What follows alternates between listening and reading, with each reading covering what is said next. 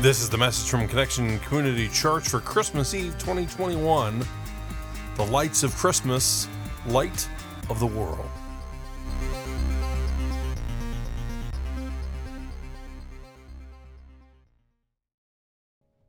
Well, Merry Christmas, everyone. It is awesome to see you tonight.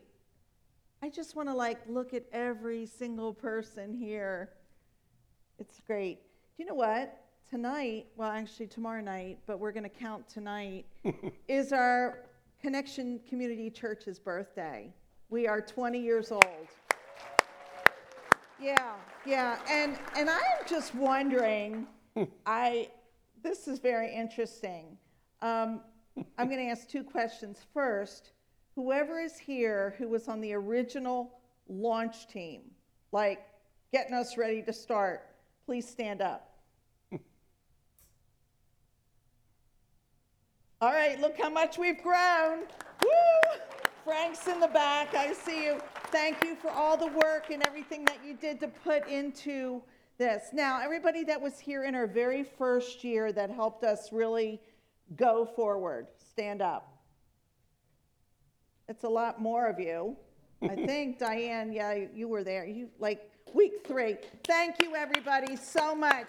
What this tells me is that Connection Church has grown leaps and bounds. We started with 14 families. That included children, so it was 40 total. And um, now God has just blessed us with hundreds and hundreds and hundreds of people connected to Jesus and the new life that He offers. And so we are so grateful for you. We do have something for each family as you leave tonight. Um, it's a 20 year commemorative ornament. So be sure to pick that up, one per family, on your way out. My name is Carrie Jones. I'm Alan Jones. And we are two sinners who have been saved by the grace of our Lord and Savior Jesus Christ. We're honored and blessed that you're here tonight, and those of you joining us online, welcome. Let's go ahead and get started with prayer. Almighty God, thank you so much. Thank you for bringing us here tonight to focus on you. Thank you, Jesus, for coming into the world. Noel. Look and see what God has done. Noel. Christ's child is born. Thank you, Lord. Settle us in wherever we might be and help us connect with you in a way that is transformative. We pray this in the holy name of Jesus. Everybody agreed and said, Amen. Amen. All right, so tonight is the fourth message in our series that we've done in December, our Christmas series called Lights of Christmas. We kicked it off with Lights of Hope, and then we went to Light of Peace. Last week was Light of Joy, and tonight is the Light of the World. The Light of the World. You know, light is what's absolutely amazing, especially when you consider how fast it is, the speed of light. Now, our purpose tonight is not really to be a lesson in physics, but this is interesting. The speed of light in a vacuum is 186,282 miles per second. Now, I have no idea how they measure that, especially those last two miles per second. You know, that's pretty precise when you think about it. But that translates to 670 million miles per hour. We call that PHF, pretty honking fast. Yeah, that's what we refer to that. If you could travel at the speed of light, you could go around the earth seven and a half times in one second. Think about that. Wow. It's just, in theory, nothing travels faster than the speed of light. Wow. Well, that information comes to you by way of space.com. And now Terry Pratchett, who was the author of a book, we want to quote him now. He would disagree with what Alan just said. He says, light thinks it travels faster than anything, but it's wrong. No matter how fast life travels, it finds the darkness has always gotten there first and is waiting for it. Interesting, isn't it? Yeah. Darkness. You know, growing up from the age of 12 on, I had a paper route. I got a morning paper. Everybody else in the neighborhood had evening, but I had the Wilmington Morning News. Everybody remember that paper? I, now, it, now that's the regular paper out of We used to have an evening journal, but they had both. And also, they started a Sunday paper, so it was seven days a week. My dad would get me up at about 5:30, 5 dark 30 every day. And then when I went from that, no, I started with the Philadelphia Inquirer. I started selling a Philadelphia paper, and that was seven days a week. And then I moved to the News Journal, same same situation. So I spent a lot of my days before school in the dark Of course, some of my teachers would probably say I spent my time in school in the dark, but that's another story. Now, um, and then uh, in college, I spent a lot of time uh, taking photographs. This is pre digital, though, so I spent a lot of my time in the dark room.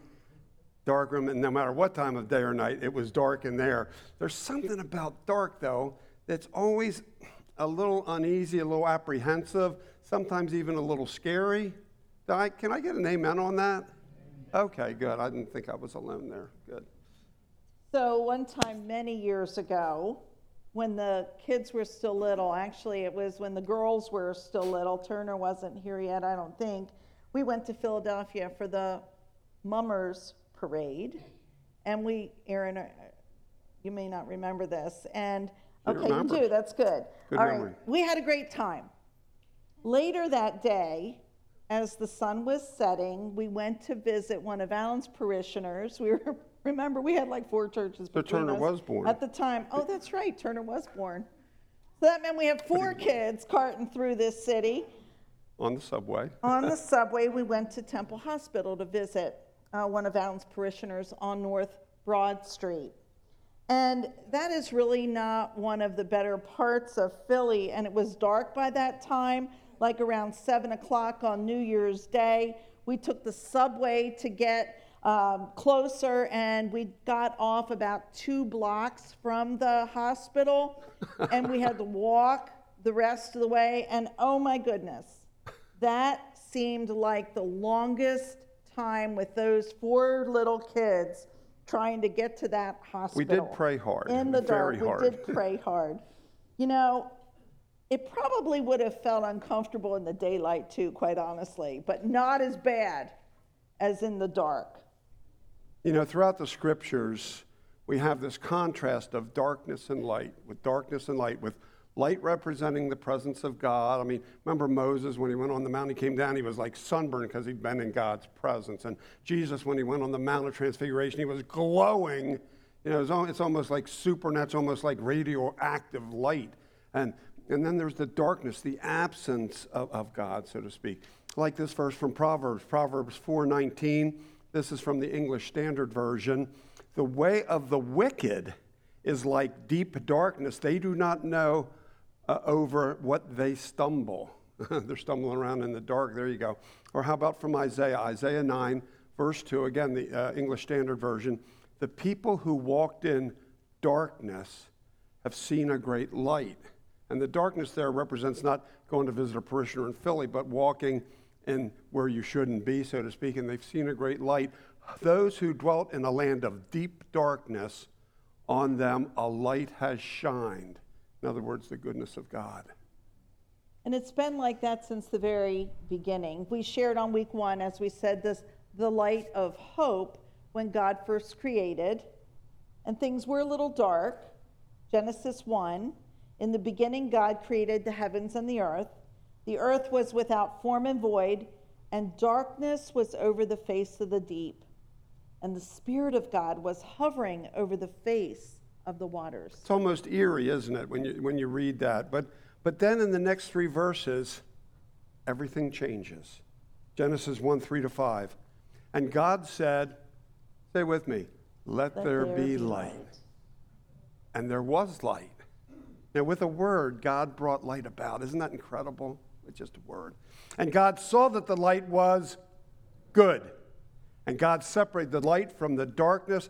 God called the light day, the darkness he called night. And there was evening and there was morning the first day. Wow. Good stuff. So, as we've been sharing about the lights of Christmas, we've primarily been in the books of Matthew and of Luke in the New Testament, in the gospel. And these books tell us all about Mary and Joseph and shepherds and wise men and the angels and manger and stars. They give us the who and the where and the when. Now, John's gospel, the fourth book in the New Testament, on the other hand, gives us a symbolic insight into what this birth means, what it represents, how it changes everything, including your life and mine. In the telling, in his telling, John mirrors what we found way back in Genesis in the beginning, and John uses these images of light and darkness to describe Jesus' entrance into the world. Check this out John 1, verses 1 through 5. In the beginning was the Word, and the Word was with God, and the Word was God. He was in the beginning with God. All things came into being through him, and without him, not one thing came into being. What has come into being in him was life, and the life was the light of all people. The light shines in the darkness, and the darkness did not overcome it. Mm. So, in the beginning was the Word. Now, word is the English translated from the Greek word logos, L O G O S. Dictionary.com tells us that on the one hand, logos means the rational principle that governs and develops the universe. We get our word like logistic and logic and logical and stuff like that from this Greek logos. So you can see that rational principle uh, uh in the universe. But theologically, when we focus that, the theologically focused definition, it tells us that this word, capital W, word is divine and translates. I'm not going to say Jesus at this point. I'm going to tell you why. Because Jesus, the person, didn't come until now. I mean, the Logos was there way back in Genesis 1, that second person of the Trinity. You think, isn't that Jesus? Yeah, that's Jesus when it comes into flesh. But before the flesh, we'll just say the second person of the Trinity, and we'll call it the Word. And the Word had been there from the beginning. And this sounds like an, well, I ran, the Word was with God, and the Word was God. And you go, what, what? The Word was with God, two separate persons, and the Word was God. Okay, so there's God the Father, then there's the second person of the Trinity, both God, but still separate. It's confusing, but it, but it makes sense, doesn't it, when we talk about the Trinity, because the Holy Spirit's there too.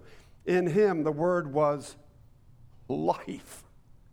And that was that life was the light for all people. Everyone, everywhere. That's what the scripture tells us. All people, all people, all people. And it's the light of the word that shines in the darkness, the light of that second person of the Trinity, that light of the one that became Jesus this night, came into the flesh.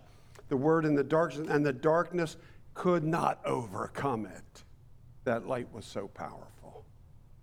And then there's John 1, verse 14. This is, I love this from the message. The Word became flesh and blood. You see that? The Word was there, and then, then Jesus. The Word, flesh and blood, and we call him Jesus.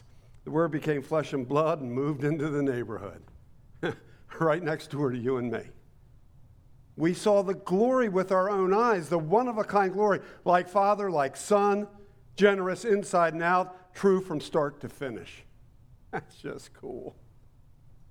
So, earlier this week on December 21st was the shortest day of 2021 in the northern hemisphere. So, we had less than 10 hours of daylight on Tuesday. Since then, we've gotten a minute or two or three, a little bit more, a little bit more, and a little less darkness. But you know, for many of us, our darkness is not controlled by the movement of the sun. Our darkness is not controlled by the hours of daylight. Our darkness is an internal thing. It's an emotional thing. It's a psychological thing. It's a spiritual thing. Our darkness takes many, many forms, and sooner or later, I think that most of us experience darkness of one form or another. Sometimes that darkness is a result of loss. Actually, it's often the result of loss. Loss comes in many forms the loss of a loved one, the loss of a relationship, the loss of a job, the loss of our health, the loss of a dream. All kinds of losses. They could be uh, emotional, psychological, physical, spiritual. You can fill in the blank. Loss. Especially in these last two years. Wow. There's been so much loss in so many forms. You know, loss of even education, loss of. Uh, it's it has been mind-boggling. This COVID-19 has brought about the loss of such flexibility and freedom in our lives. I am grateful that we can worship here tonight. I pray that we all stay healthy. We have all experienced loss, and it's been painful for me to watch and be a part of some of your losses in the last couple years. It's been very, very tough. Now, we've had our own losses, and we know what it's like to live, live in darkness. We don't really want to think about this, but Satan loves it when we're in darkness. Satan actually wants us to dwell in that darkness, to focus on the, the death of all things rather than on life and on goodness and on grace and what God is doing versus what God hasn't done. That's where Satan wants us. He wants us to lose our connection with God. He wants us to be in this very, very dark place, this separation, and the realization that our lives are, are messed up and broken and we can't fix it no matter how hard we try. Mm. That's why tonight's so important. because tonight we're reminded that, yes, we are broken our lives are broken, and then we can't fix them ourselves. But tonight we are also reminded that darkness is all around us. But we're also reminded that we don't have to stay in the dark. We don't have to live in the dark. We don't have to be consumed by the dark. Tonight we're reminded that even though we have loss in our lives, and as Carrie said, I think every one of us sooner or later has some kind of loss. We all have loss in our lives, and we will continue to have loss in our lives. We don't have to allow those losses to determine and control who we are and what we are going to do and to be. on this night, this Christmas Eve night, we celebrate the Word becoming flesh, flesh and blood moving into the neighborhood. As Eugene Peterson paraphrases John 1, excuse me, 4 through 5 in the message, what came into existence that night was life. And the life was light to live by. The life light blazed out of the darkness. The darkness couldn't put it out. Amen. Amen. That's really good news. The darkness could not put it out. We love how Peterson expresses this. The life light blazed out of the darkness. The darkness couldn't put it out. Jesus is life, Jesus is light, and it is Jesus. Jesus is the light for us to live by. He and He alone is that life blazing light. And nobody, nobody can put it out. Jesus is greater. Jesus is greater. Oh, they tried. They tried to put it out. They tried to put him out. They tried some uh, 30 years after his birth. They tried to put him out by hanging him on a cross and didn't work. he died and he was resurrected and he came back to life and he was victorious over the grave and the life light blazed out of the darkness the darkness couldn't put it out. In the eighth chapter of this same book of John, that we've been looking at tonight, we read where Jesus is teaching at the temple when some of the religious leaders, the scribes and Pharisees, uh, they brought before him a woman who'd been caught in adultery. And they said that the law of Moses commanded that, that, that they should stone this woman, and stoning typically ended in death. The stoner to death, basically. Um, and they wanted to know what Jesus had to say about that. they were really, they weren't really concerned with the woman. They were just using her in order to try to put Jesus on the spot and try to have him say something that would get him in trouble. Obviously, they didn't know who they were dealing with, did they? yeah. So, uh, so anyway, Jesus bent down and he was drawing in the dirt. And, and we don't know what he, what he was drawing or writing or I read one time where somebody suggested maybe he was writing the sins of the guys who brought the woman out there. I think I love that one. I love that explanation. But that's that's extra biblical for sure. Anyway, um, they continued to confront him while he's writing, and he finally stood up. And, and many of you are familiar with this story. He stood up and he said, Okay. Basically, he said, Fine, stone her. So he was following the law of Moses, right? Now, the one who is without sin, you're the one that should cast the first stone. I love Jesus, don't you? and, and, and, and it says when he did that, he, he went back down and started drawing in the dirt again. And one by one, they left, the oldest ones first. And, and, um, and then John 8, 10 to 12 says this. Says, excuse me. Jesus stood up and said to her, Woman, where are they? Has no one condemned you? And she said, No one, Lord. And Jesus said, Neither do I condemn you. Go and from now on, sin no more.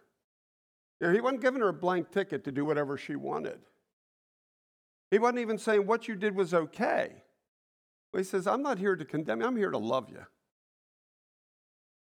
And also to encourage you to find, to love yourself and to find a new way to go about your business. And again, Jesus spoke to them saying, This is the, you know, you think, I don't think I've ever preached or we've ever preached a woman caught in adultery on Christmas Eve. but here's why.